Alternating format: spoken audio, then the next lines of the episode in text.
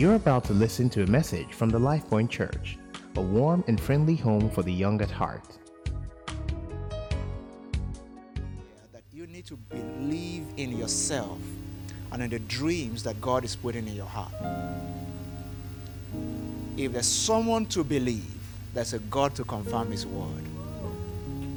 Yeah. We just need someone to believe. There's a God to confirm His word. I don't know how big the thing is, but I'm a living witness to the fact that God puts dreams in our hearts and He fulfills His dreams. You know, the craziest thing about this matter is that you don't need to be perfect, you just need to be willing to grow. Because uh, eight years down the line, Elevation Church, I'm not a perfect person by any standard. Sometimes I still laugh at myself. Yeah. I laugh at myself when, when I set a goal, I want to finish this book in one week, and at the end of the week, I'm in chapter 2 out of 10. Yeah, I just laugh at myself. Yeah. I laugh at myself when my schedule is packed out, and I just realized the last five places I've been, I was late. And I just keep laughing at myself. What kind of human being are you? How can you be late five things in a row? I don't know if you understand what I'm saying. At least you try to be on time once. yeah. I mean, I haven't said that. I don't mean that you should not be on time. But I'm just saying that sometimes you just find yourself struggling. You're just struggling. So it's, it's not about perfection, it's about willingness to grow. And you just see dreams come to pass. You just see the pictures that God has given you, you know, things just happening. Glory be to Jesus. Can I say two prayers before I preach? One for somebody who is saying, God, bring me to the place of dream. I want to be able to dream new dreams. New dreams. By the way, if like Pastor Idris said, if you if you be around on Friday, please be at night of increase. These are some of the things we're going to be praying about. Right now, somebody was saying, I want to be able to do, dream new dreams. And another person was saying, the dreams on my heart, it's time to start to see them come to pass. Will you put your hand on your heart? And let's just let's just spray a blessing over those hearts. That's the center of our person, where dreams are battered and where dreams are released. And Life Point is a place, it's, it's a dream releasers, you know, center where people who release dreams come together and we release dreams. We just push things out of our heart. And there are things that are there. Some of them have been there for years. Some of them just from the beginning of this year. Some of them just last night. Thoughts that you've not been able to shake off from your heart because you know that it just there's something about it and your destiny. They're connected.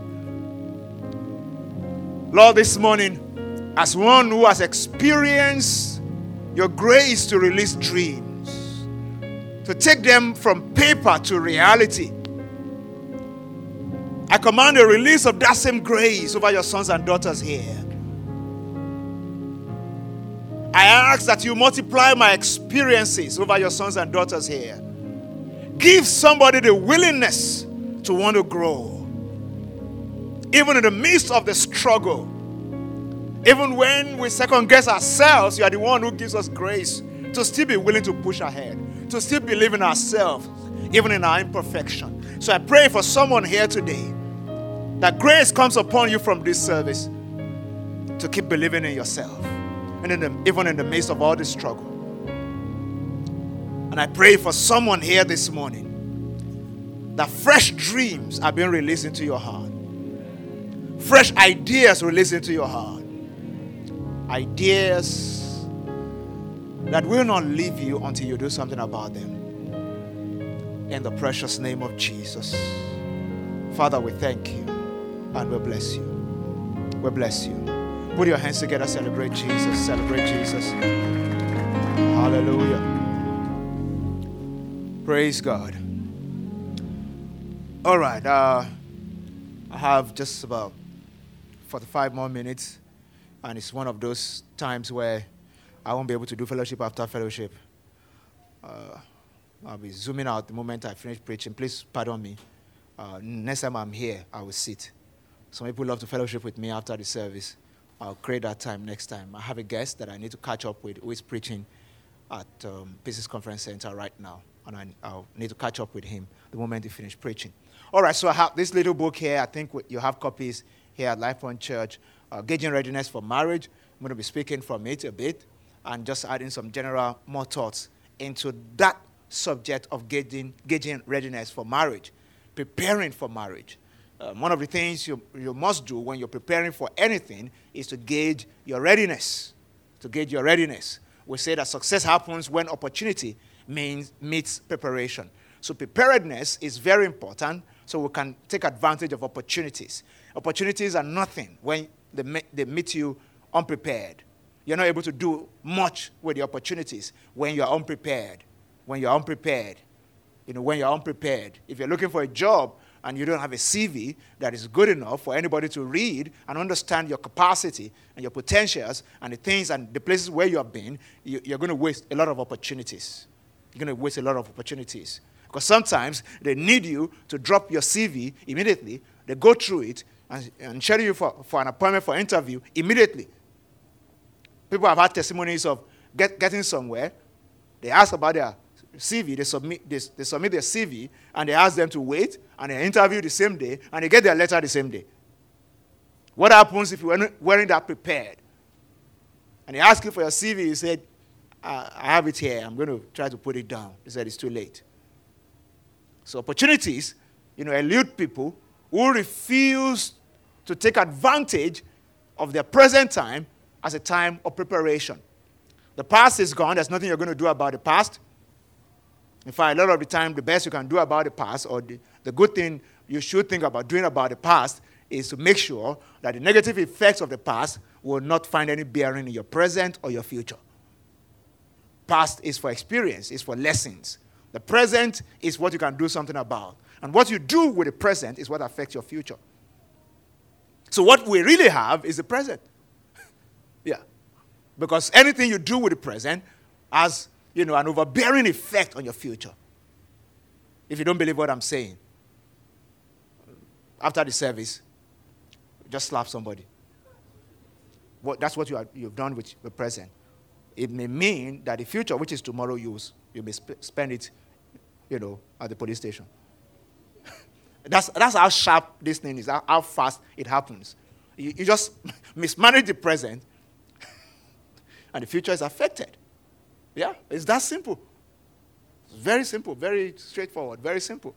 What you do with the present has an overbearing effect on the future. Our world is constructed in such a way that the world doesn't exonerate you from the, the, the present. You, you are rated by what you are doing in the present as good as dreams are, is what you are doing right now that will determine whether those dreams will come to pass or not. You have to do something with the present. Uh, uh, let me tap your neighbor and tell your neighbor, do something with the present.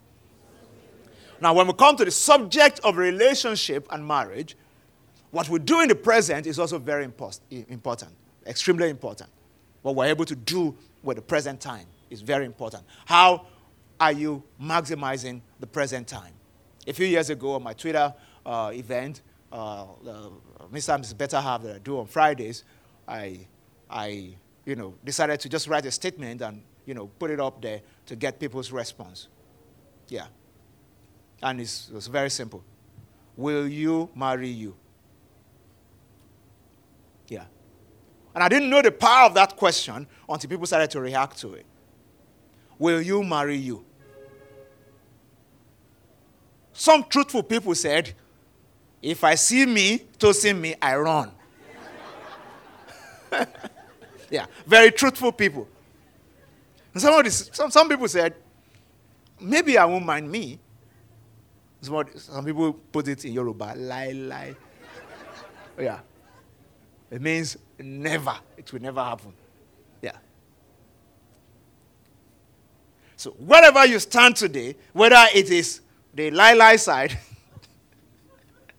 as a never going to happen side, or maybe grudgingly, or manage. Maybe you're delightfully saying, uh, it won't be bad to marry me. At least I have some things going for me. At least I have, you know, I can give myself some accolades. Yeah, because I deserve some accolades. Yeah, because that's, that's the approach that some people, you know, you will have towards it. Oh, ah, I can't keep killing myself. I deserve some accolades. So uh, I can marry me. Wherever you found yourself today, it's important that you understand that it was what you did yesterday that determined where you are today, and it's what you do with your today that will determine how you will rate yourself tomorrow. So, in getting readiness for marriage, we need to pay attention to what we are doing today. And can you help me ask your neighbor again? Don't say, Will you marry me? No. Will you marry you? That's the question, please. Uh-huh. Yeah. Look at your neighbor again. Another neighbor this time I ask the person, Will you marry you?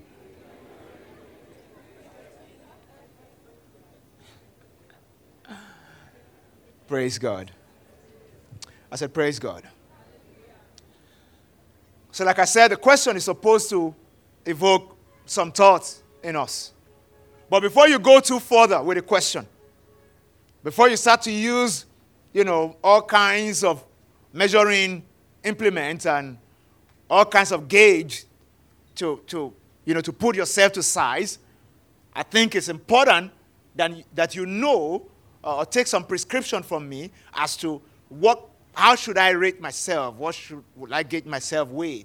And how, how, how should I ensure that my answer to that question is based on the right premise? I'm looking at the right thing for saying, Will I marry me?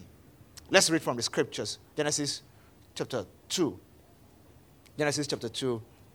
Uh, I'll read from verse 18 of Genesis chapter 2. Genesis chapter 2 and verse 18. Maybe I should read it from the Amplified Version uh, because I saw some things very interesting there, and the play of words there are also a bit interesting. The Bible says in Genesis chapter 2 and verse 18, Amplified Classic Version, says, Now the Lord God said, It is not good, in bracket, sufficient or satisfactory.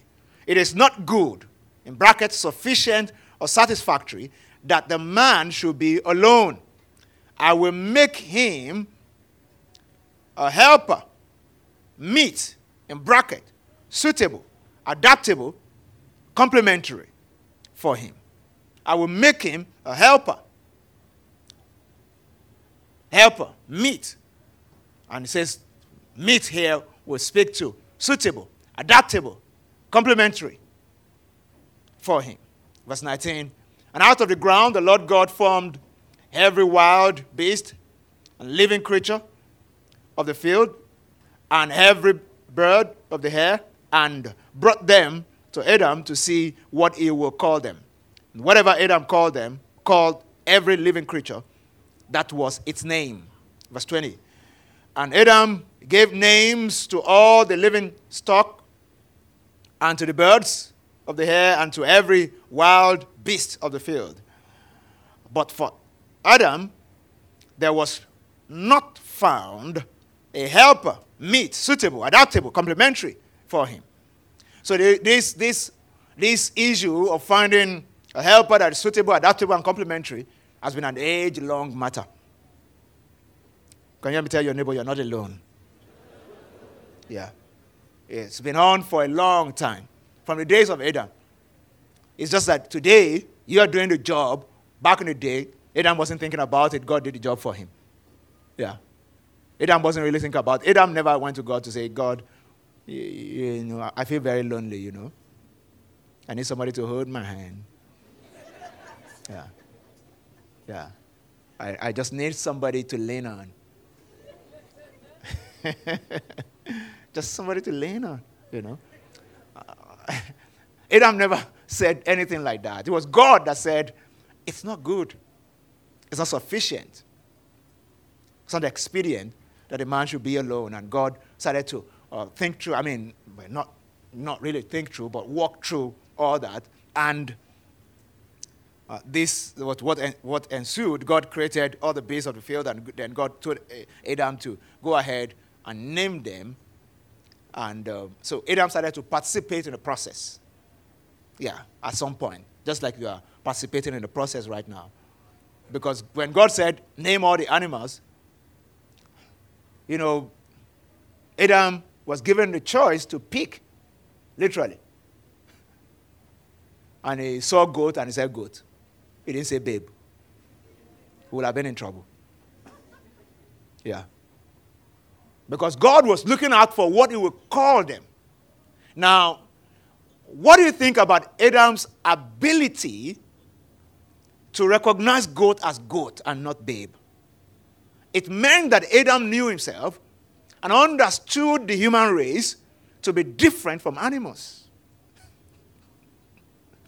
There was a sense of self recognition, a sense of self appreciation, and self identification that Adam had at that point that made him to draw the line between humans and animals.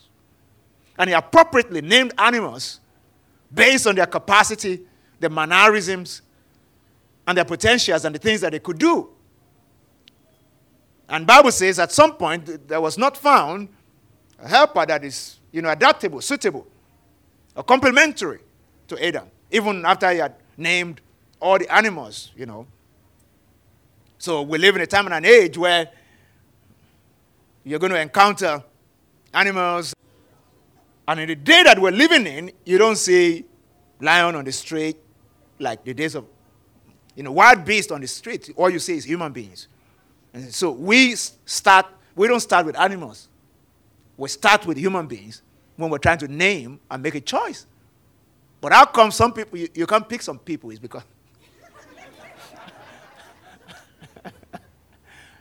I, am sure you're getting my drift. Yeah, I, I, I don't want to say on complimentary stuff, but, but you, you're getting my drift. That's, that's, Adam went through that process that some of us are going through right now. But a sense of personal identification, a sense of personal identity, a sense of knowledge of the generality of the human race and our capacity and what God expects of us, and coupled with a sense of knowing of Himself helped him in the process not to call the giraffe a tall babe. I don't know if you understand what I'm saying. Yeah, it, there was a sensing, there was a not there was the sense of appreciation of the elements of this world and of himself that brought him to that level of reckoning.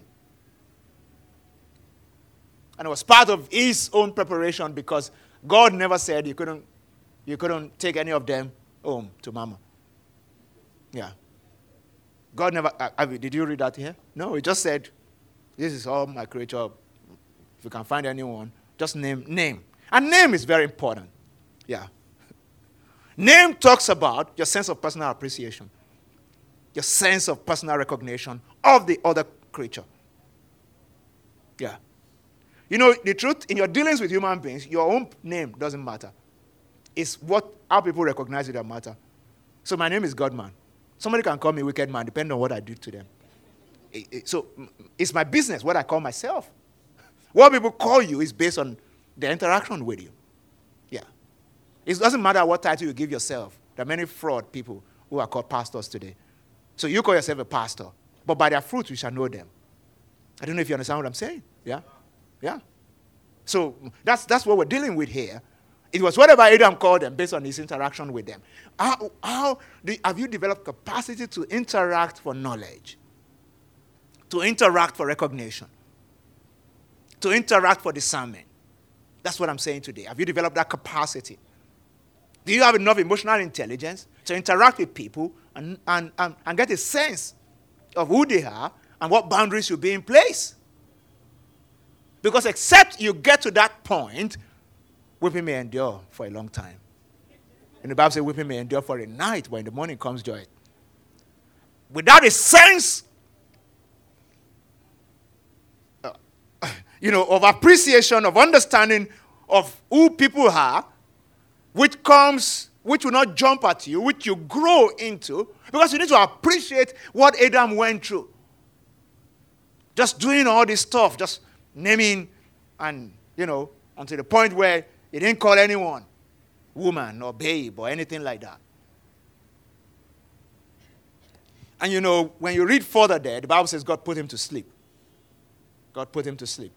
You know, the reason why a lot of us are not really ready for marriage? Because you are not at rest in God. Yeah. You can be a relationship hustler that is difficult for God to put you to rest, to enter your rest as far as your marital destiny is concerned. You know, it's okay to also about a few things, but, but not about marriage or who you're going to marry or relationship. That you jump from one to the other and you think is the number, it's in the number. No, it's not in the number. Yeah, because no relationship really, you know, leaves you the same. They make impact, positive or negative. So you have to be careful about how you jump in and jump out so you don't become a jumper. Yeah, or a hustler. Because as a hustler, what, what, I mean, God wants to deal with me as his son like he dealt with Adam. That God can put me to sleep, can bring me peace concerning my marital destiny.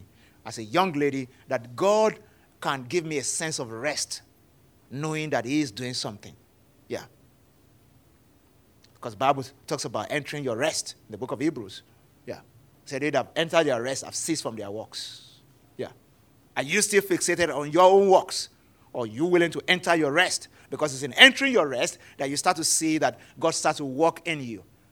When what God worked in Adam, and the Bible says figuratively, took a rib and created a woman, you know, with it. And when Adam saw the woman, it's also another testimony to the fact that Adam knew himself. he has a sense of recognition. You know, in marriage, you need to know your weight before you can determine who can carry you. When you have never stepped on a scale before, if they say if you choose the person that will carry you, you can choose the person that will finish you. Yeah. That will lift you and then struggle and dump you and you'll break your back.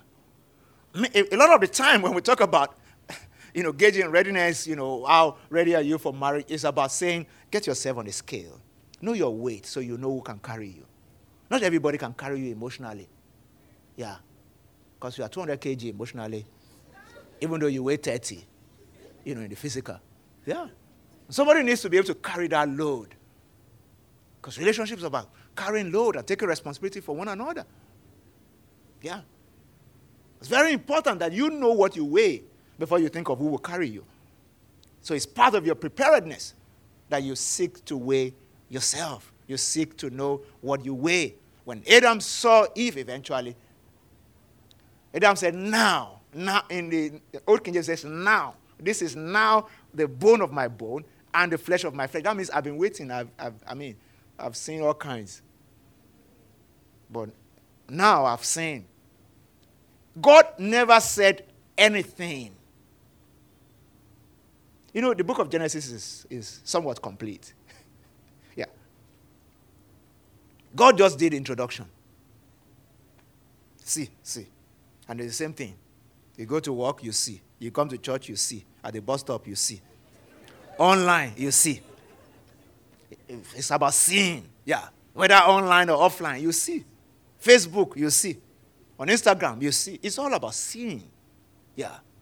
But seeing is not enough when you don't have a sense of recognition. Recognition is deeper than seeing. Discernment is deeper than seeing. Because the reason why many people are jumping in and out of relationship is because they all, everybody can see. Yeah. Everybody can see, but not everybody can recognize or appreciate. And that's where we need to be stepping into right now. In fact, some people need to maybe take some time off seeing to develop the capacity to recognize.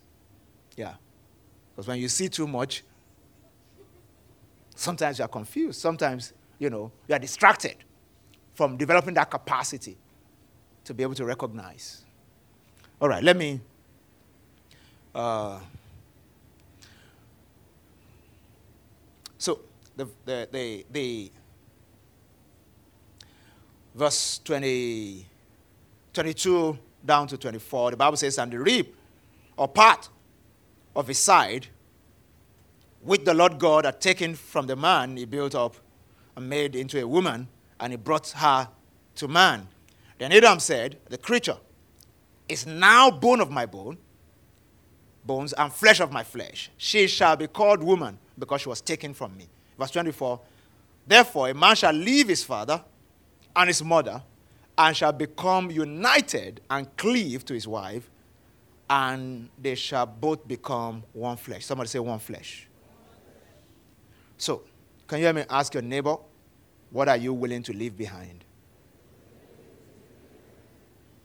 Ask somebody else, what are you willing to leave behind? Because outside of recognition, the next thing that happened after Adam confirmed, this is the babe. Yeah. Babe, settled, babe. You know, God, don't bring any other one. Yeah. You know, because if he had said, What's this? God would probably have to put him to sleep again and remove another rib. and probably just, you know, just, just change some configuration here and there and there. Yeah. And bring another one. Yeah. But he, he saw this one. He could feel himself in this person. Bone of my bone. There's a connection that is deeper than flesh, is bone. Before flesh is bone. Before flesh is bone. Bone is deeper than flesh. Am I saying the truth? Adam went to the deepest part and said, I can feel this person. I think we have the same values. I think the thing, what holds me up, seem to be like the same kind of things that hold this person up. What could keep me awake at night may be the same kind of things that can keep this person awake at night. Yeah. Perhaps our values align. Bone of my bone, flesh of my flesh, she shall be called woman. And then from that point, what we see is what else are you willing to leave behind so that this thing can work? So, a man shall leave his father and mother and then cleave to his wife. Can you hear me ask your neighbor again, what are you willing to leave behind? Yeah. Because there will be a demand for you to leave some things behind. Yeah. For you to leave some things behind. You have to be able to leave some things behind. When I was a child, I behaved like a child. Yeah. That's what Paul said. When, when I became mature, I put childish things, you know, behind me. What are you willing to put behind? It's very important. What are you willing to put behind? Let me put this in four frames as we talk about preparedness. As I talk about this, I talk about it from the point of view of where you are and what you're willing to put behind. First, physical readiness for marriage. I wrote a lot of that in this very small book that you can read in 30 minutes, Gauging Readiness for Marriage. If you don't have a copy, pick it up. If you can't afford one, borrow it from somebody. Just read it. That's the most important thing. Yeah. Yeah. I'm sure a few people already have it. So just ask them, who has it? But I think I'm not even sure how much it goes for. It's something very small. So get it, read it, read it. Just about 30, 45 minutes, you finish reading it, depending on how fast or slow you are reading. Yeah, if you are slow as me, you may read this thing for one hour. But read it not just once, read it again. Mark out the things that are important to you or that very that, that strikes you and then go to work on them. Now, First thing is physical readiness for marriage. Do you know your body? Do you know your body? You know, we're talking about Adam being able to see himself in another person. For Adam to see Eve and recognize Eve, that means Adam knew himself. And we, we start from the physical. Perhaps Adam was trying to drink water one day, and through the river, he saw himself, he saw, he saw his body. So when he saw babe, he knew babe. I don't know if you understand what I'm saying. Yeah, he, he, there was, there, you can imagine if Adam had never seen himself be, before. Adam didn't live in the days where mirrors were common, where you take selfie all the time. You see yourself all the every day. Some people, a day cannot pass and you won't take a picture of yourself. Yeah, you love yourself so much. Yeah.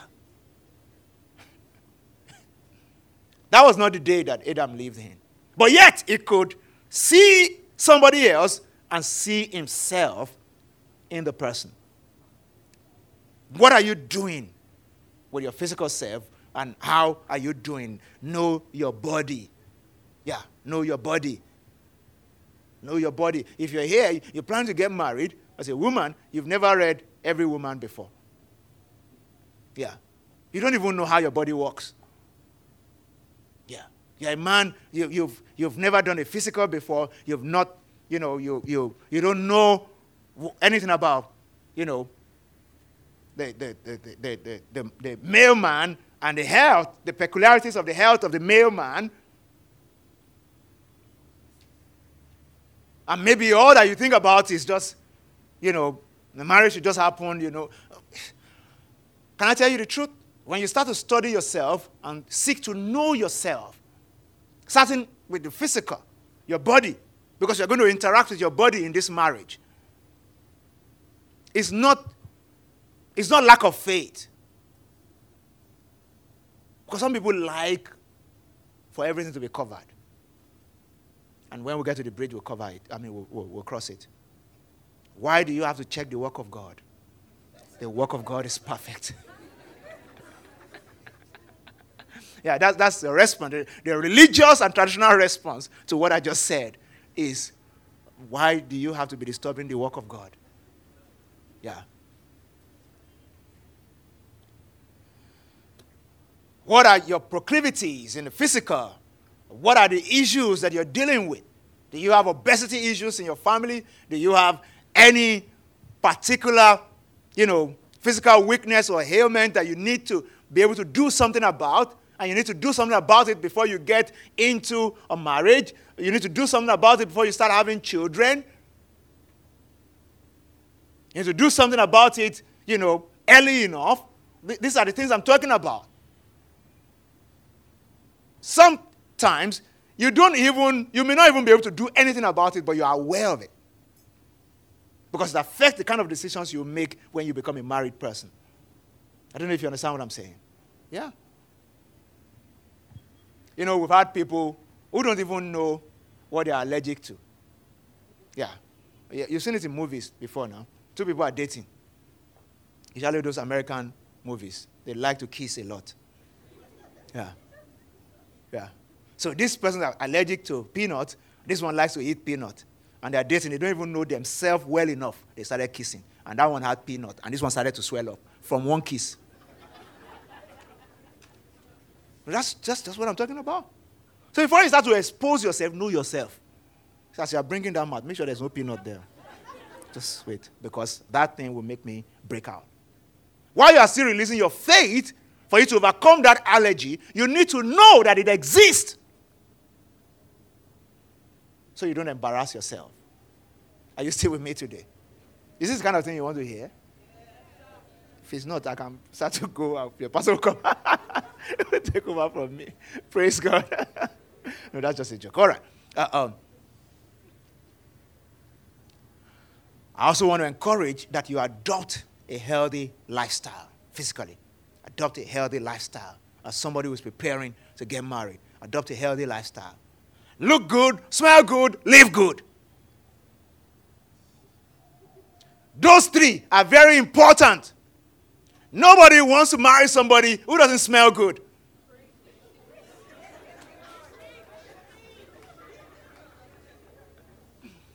And you know the truth? This is breakthrough knowledge. Everybody can look good. Yeah, everybody can look good if you pay attention to yourself. I don't believe in the concept of anybody being ugly. ugly. We only have people who don't pay attention to themselves. Yeah? Pay attention to yourself, you can look good. It has nothing to do with configuration of your face. Yeah or whether you have hair on your head or not. It's nothing to do with that. It is more about how you pay attention to yourself and you groom yourself, personal grooming. Yeah. I remember a few months ago, I was meeting my pastor, Pastor Sam and we were having a chat, just hanging out. And then he looked at me, he said, Oh, G-Man, that's what he called. He said, G-Man, I've been seeing you on social media and uh, on TV. You started growing your hair. He said, I just want you to know that, you know, it's good to groom yourself. And I see that it looks like it fits you. You look good, you know. And I was already smiling. Now, I haven't said that. Even if you feel it doesn't fit me, I mean, I think I like it. So it's okay. but what I'm saying is that pay attention to yourself. Yeah, pay attention to yourself. Pay attention to yourself. Nobody wants to marry somebody who doesn't care about, you know, I'm not saying, for instance, as a lady, you may not like to wear makeups, but makeup is not the only way you pay attention to yourself. Yeah. That's not the only way you pay. There a thousand and one ways you pay attention to yourself. You know what it suggests when you pay attention to yourself and you, you, you, you, you, you try to dress well and dress appropriate for every occasion? And, you know, you smell good, is that you value yourself. Okay, let me buttress what I'm saying. How many of you have driven a car that you don't like before? You have a car that you don't like, you no longer like it. You hate the car. there's no sense of value attached to the car. It's a kind of car that when people enter, they want to run out because you will not invest any money again to take it to the car wash. What? This of, how can I be washing this? I've been paying 5K. The car is not worth 5K. Am I saying the truth? Or maybe you haven't experienced that before. Idris has experienced it. You can ask him. Yeah. yeah. You know, there's a point to get to with certain cars. You just feel frustrated with them. You cannot, apart from putting gas in the car, you don't want to do any other thing. Yeah. They say the tire has gone. Hey, let it go. nothing, nothing to it. This is the kind of car that somebody should be driving anyway. It's just uh, about to go out, so let me just leave it. You know, sometimes that's how we treat ourselves. Especially when you're going through a frustrating experience or a frustrating moment in life. You don't pay attention to yourself again. Yeah. You don't want to invest anything again. You just, yeah. Don't, don't get to that point with yourself. That's when you need either to spend more time in the Word, go for counseling, see a life coach, you know, or something like that. You need to jack yourself out of that mode. You're too valuable to be relegated to crumbs or little attention. Especially when you are in that space where you, you know that it's time to get married. You can't treat yourself that way. Somebody following me today? Yeah. So take stock of your physical readiness for marriage, um, a few other things. What's your blood group, like Pastor Idris was asking earlier? Yeah. And the person that you're trying to date, what's the, the blood group of the person? Yeah. What's, what's your genotype? You know, it's, it's, it's almost illegal for you to be thinking of getting married and you don't know your genotype. And you want to hook up with somebody. It's not good. It's just not good. Yeah. You know, I, I can't say it's because it's, it's not okay for me to say it's illegal, but I think we should agree that it's illegal. because you're about to cause trouble. Yeah. And you're not paying attention to it. So if you're here at this time and you don't know your genotype, your genotype, please, yeah. We can even help to pay for it. I'll be Pastor Idris. Yeah. If if I don't think payment will be an issue for anybody here, but if at all it is, yeah, it's something that the church should do for free for all members because it's going to reduce our stress. Yeah. yeah. It's going to reduce our stress. It's going to help us. The life, life will be easier if everybody knows their genotype and we can approach each other from the standpoint of knowledge, not ignorance. So, do you have a habit or lifestyle that affects or can potentially affect your health? What family conditions exist in your family or your partner's family that you need to be aware of? Yeah, very important. How can you improve your health and fitness? These are questions that you, you should ask yourself. Let me move faster. Number two is financial readiness. Some people think that, you know, romance is very important in marriage. But I tell them sometimes there's no romance without finance. Yes. Yeah. Finance is the engine oil that oils the engine of romance. If you don't want the engine of romance to knock, there has to be engine oil, which is finance. It, it oils that engine so that the engine of romance will not knock. You know, when there's no money in marriage, the two people who used to be romantic, they become cat and mouse. Yeah. They, they, they don't want to see each other. They're on each other's neck. They fight all the time. So, truly, it's important to note that there's no romance without finance. Let me tell your neighbor, say no romance without finance. Yeah. Marriage is already a leap of faith. We create unnecessary hardship and complexity when you jump into it without thinking of what will make it work well. Now, what I'm saying now is not a statement or a teaching out of faith. Faith does not exonerate us from thinking about how we're going to add value. I don't know if you understand what I'm saying. No. Faith doesn't exonerate us from a sense of how am I going to add value. And one good place to add value in marriage is to be somebody who can put something on the table. Yeah. And that, that is not a exclusive, a, the exclusive preserve of married people only. I mean, of uh, men only. That's what I wanted to say. I think it's 1 Peter 5 and verse 8 uh, or so, where the Bible says that, uh, uh, you know, we, we, we say that the man that cannot provide for his home is, uh, wasn't an infidel, lost the faith. He did not say the man, he said anyone. Go and check your Bible. Yes. What am, am I saying that men should not take responsibility? No. I'm saying that it takes two to tango. Yeah. It says anyone anyone. praise God. I said, Praise God. So it's important for us to know that as a single person, you must demonstrate a very great sense of value. So the scripture I just quoted is 1 Timothy 5 and verse 8. Sorry, not 1 Peter. 1 Timothy 5 and verse, uh, verse 8. And in the Amplified Classic that I have in front of me here, it said, If anyone fails to provide for his relatives, and especially for those of his own family, he has disowned the faith by failing to accompany it with fruit and is worse than an unbeliever who performs his obligation in these matters. Yeah.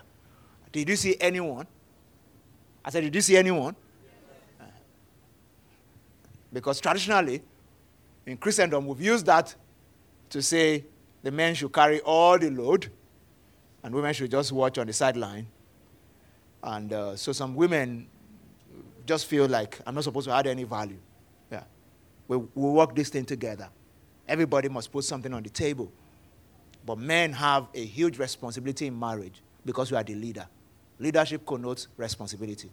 If you don't want to lose your place as the leader, then you need to pay attention to how you take the bulk of the responsibility. Praise God. So, uh, so for a guy or a lady alike thinking of getting married, you need a source of income. Ladies, look for all the guys around you and tell them, get a job, get a job. Look for a guy and just tell them, get a job, get a job. Quickly. Yeah. So engaging financial readiness you need a source of income. You need the ability to earn. And your ability to earn is tied to your competitive advantage. You need marketable skills. Whether it's in form of formal education, particular skill, entrepreneurial skills, you know, you, you need something. You know it's a bad case when somebody says, I'm preparing to get married, and we cannot point to what you can exchange for money. No skill, no certificate. You don't want to sell anything, so no entrepreneurial learning. Until that is in place, you're going to frustrate somebody in marriage. So you need to pay attention to that. It's very, very important if you're really going to be the kind of person that will make a good mate that is suitable, adaptable, and complementary. Are you still with me? And then financial literacy. Financial literacy. Part of everyone's preparedness for marriage should be to have certain level of financial literacy. Yeah. It's beyond going to school. Because when you get into marriage, a few things are important. Your emotional stability, your financial stability, they're very important. And then your spiritual stability. Yeah. So if you're not, if you know all the scriptures and you are financially illiterate, you are not good for marriage. Yeah. So that, that's why it's important for us to uh, also seriously reckon with that. Number three is emotional readiness. Majority of the day-to-day requirements for building a home are not romantic. Yeah. So you have to be emotionally ready. The majority of the things that we do day to day in marriage are not, they are emotionally tasking. They don't, they don't necessarily supply you emotional juice.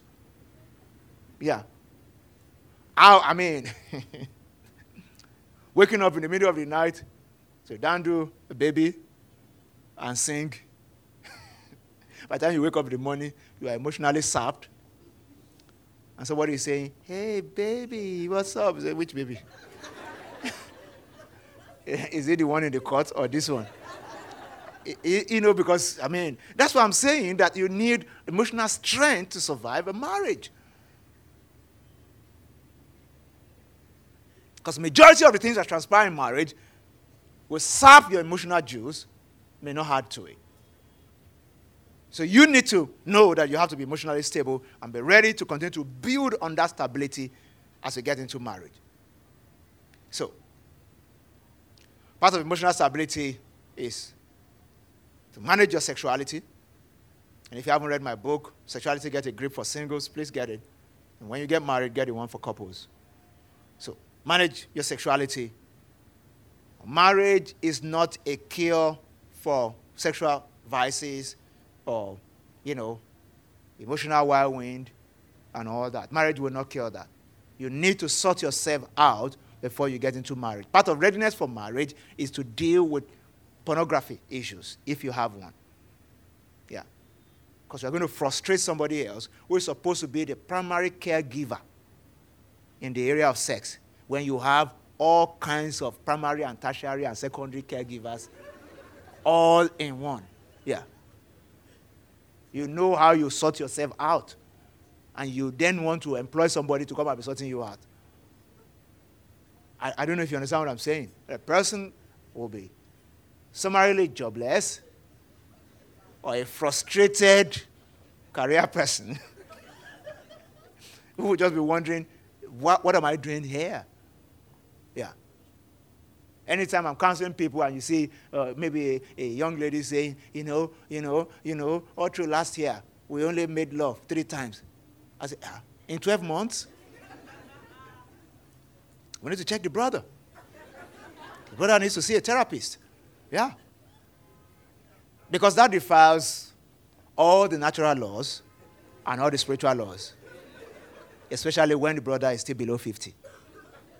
Yeah. The Lord will give you understanding. Something has gone wrong. And it's because somebody has gone the other way.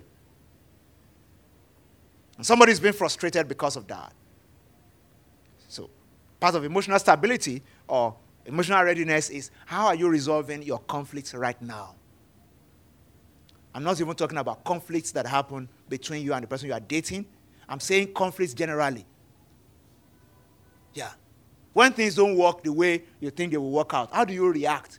Because when you get into marriage, the person you're going to marry will be the primary source of things not working the way you thought they will work out. If you don't want to break somebody's head, like you're breaking all the fans and breaking everything right now and throwing your phone, your mobile phone on the wall, if you're still doing all that right now, you need to slow down and ask yourself, Am I really ready to get married? Because just getting to your car in the morning and the car will refuse to start you have almost broken the windshield, just being angry. Why would you not start? Why would you not? Hey!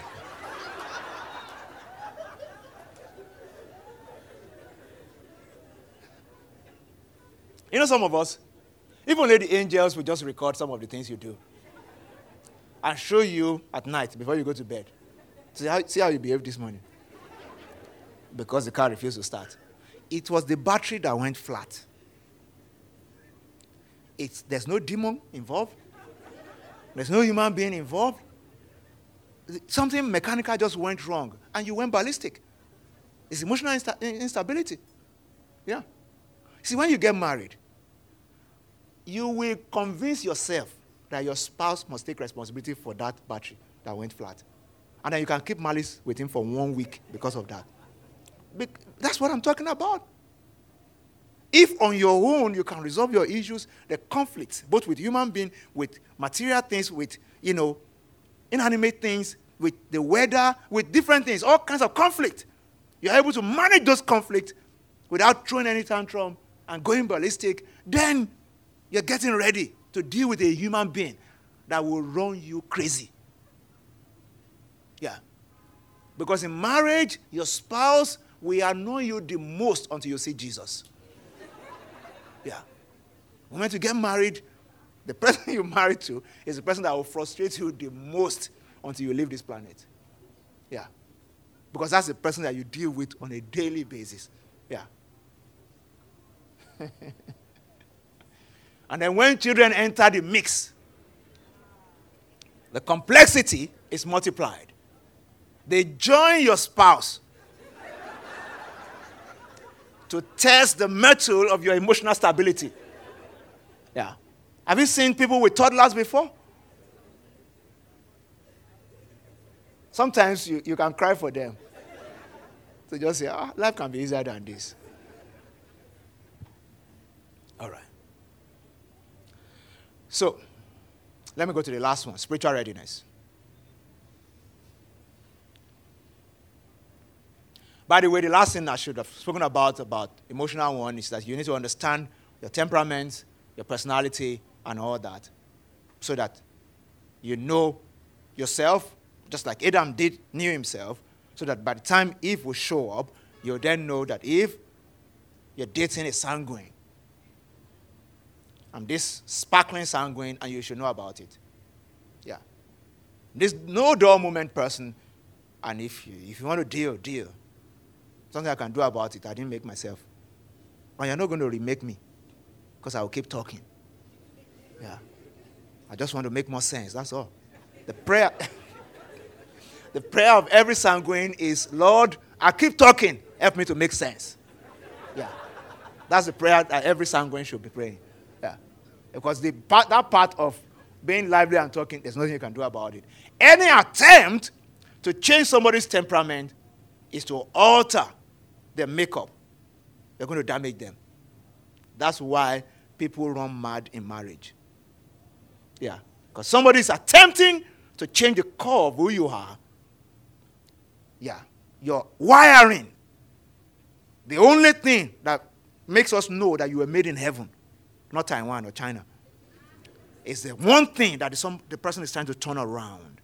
You react sharply to it, your entire system rejects it, and then after a while, you start to, you know, it doesn't make sense to you again. You can't survive that way.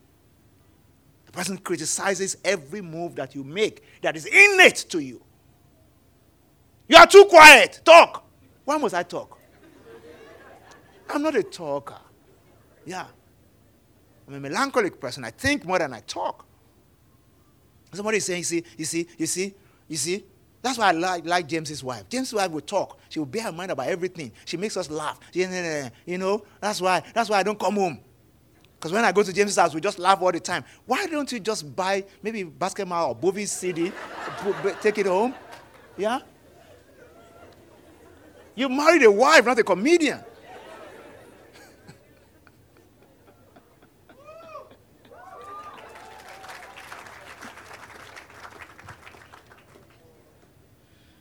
After I got married, for like the first five years, I was very frustrated. Because I would just wake up in the morning, I would just tell my wife, this house is too dull. You know, you know, ah. my wife would tell me again, I'm not your comedian.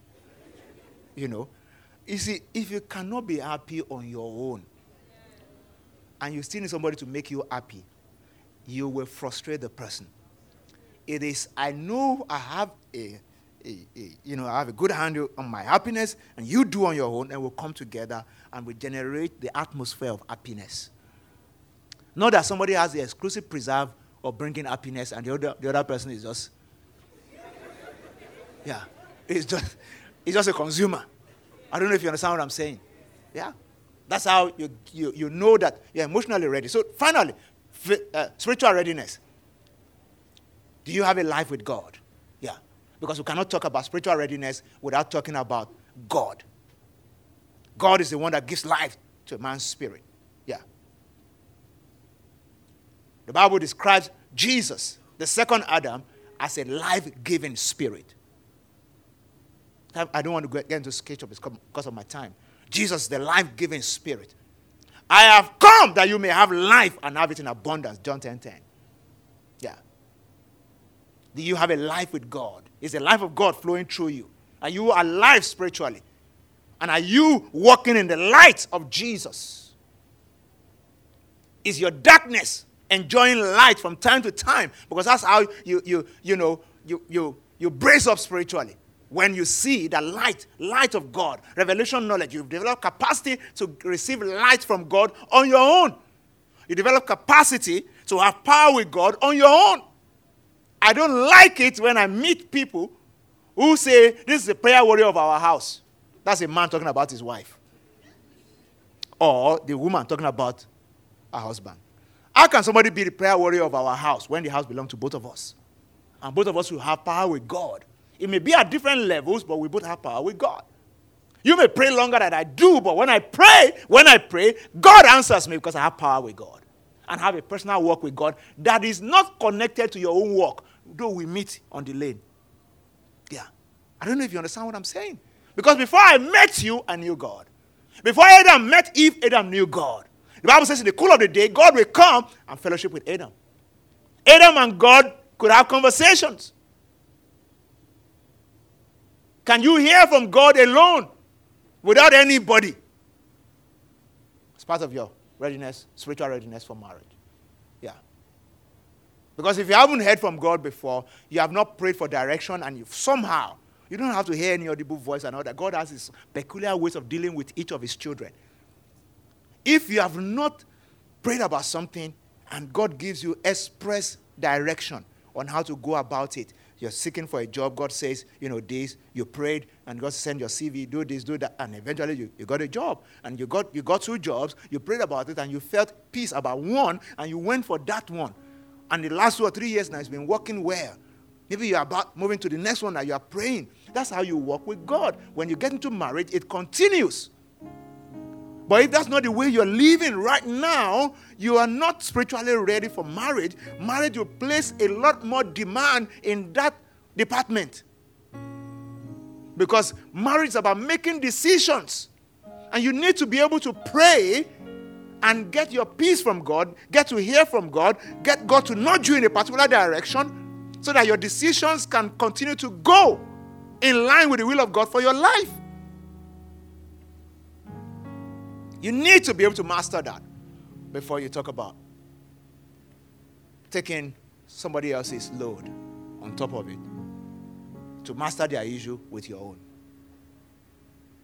So, you need God in your marriage.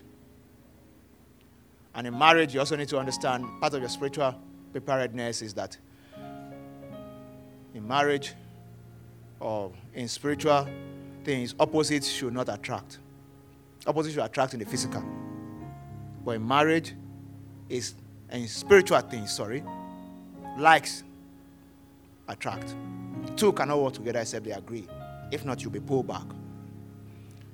And marriage, happy marriages are built on godly principles, which you need to understand for yourself. Yeah. As a man, you need to pay attention to the fact that God wants you to be the priest of your home. So, men, guys, wake up and take responsibility for your homes that you want to build. And it starts with how you live now.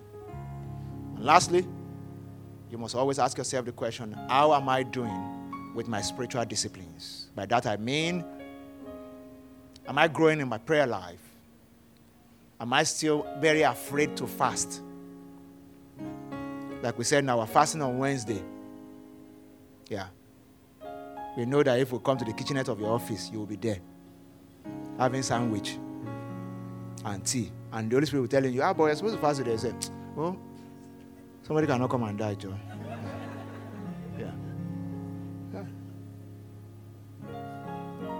Because if you don't practice it right now, when you get to that point where God requires you to seek Him in that kind of way, to deepen yourself, there's nothing legalistic about fasting. It's about just seeking the face of God and getting closer to Him.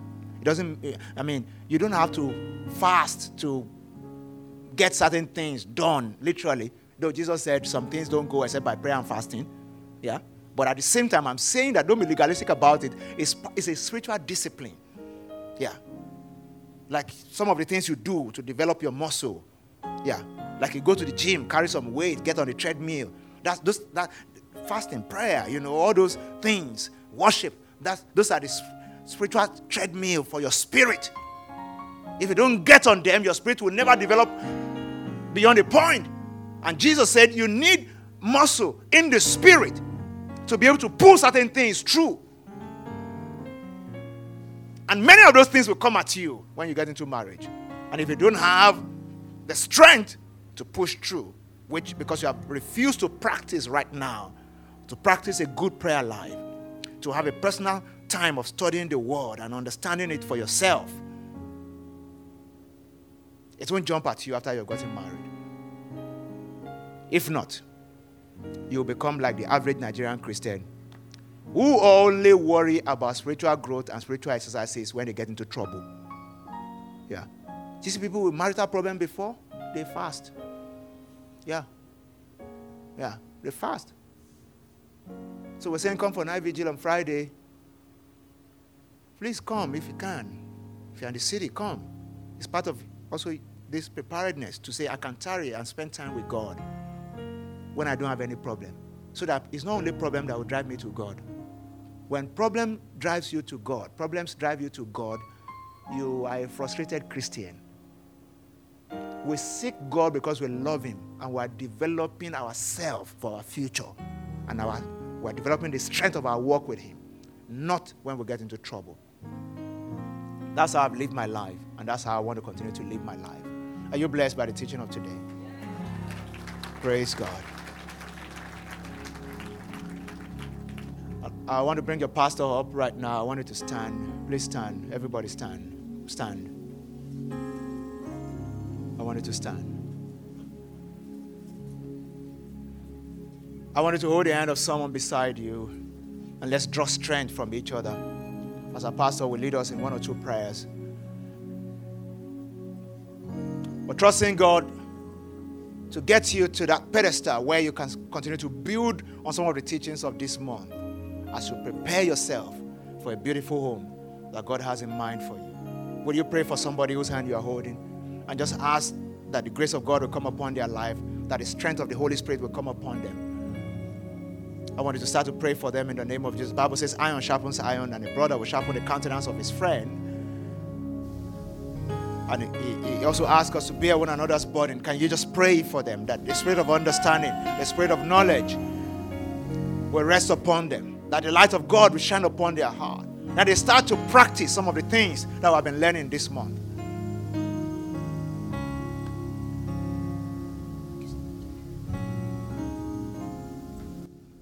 I'd like you to just please continue praying for that person. I'd like you to begin to make declarations as the Holy Spirit gives you authorance over their lives. Declare that they will not make a wrong choice in fact, declare they will make the best choice for their destiny. The Bible says they will not judge with the seeing of their eyes, the hearing of their ears. Declare that they will receive wisdom from God. Scripture says they will hear a voice from behind. Declare that this is the way to go, go in it. I'd like you to declare that over them. Declare that they're encompassed with favor like a shield. They will be found by the right person at the right time in the right place. Jesus says, The voice of a stranger they will not hear. I'd like you to open your mouth and declare it over them. Declare that when strange voices come, when deceiving voices come, they will not respond. Will you pray, children of God? Ah. Yay, Kalias. Jesus will say of the people, it says they missed the time of their visitation. Would you declare over their lives they will not miss the time of their visitation? They will not miss the time of their visitation. Eke.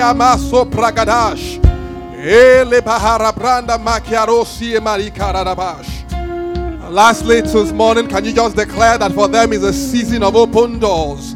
Declare that it's a season of open doors. We declare financially, it's a season of open doors. Spiritually, it's a season of open doors. In our relationships, it's a season of open doors. In our careers, it's a season of open doors. He says, See, I set before you an open door. Says, No man, no man, no man can shut it. Would you command help for them in this season? We don't know what battles are being fought at home, what battles are being fought, what battles are waiting for them on Monday morning at work. But would you pray for help for them? Would you summon the man from the far east for them? Rakataye. This week, miracles abound.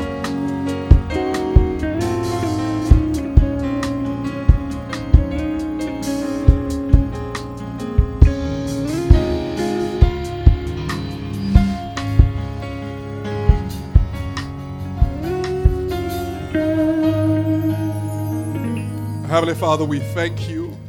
We thank you for the seed sown in our hearts. We thank you for harvest abounding. We thank you for joy. We thank you for fulfillment of purpose and destiny. Lord, we thank you for the grace that we have received today. We give you thanks. God's will shout a big amen. Let's put our hands together and celebrate Jesus as you take your seats. Hallelujah. Thank you so much. Uh, thank you so much. Thank you for listening to a message from the LifePoint Church. To download more free messages, please visit www.soundcloud.com forward slash LifePointNG.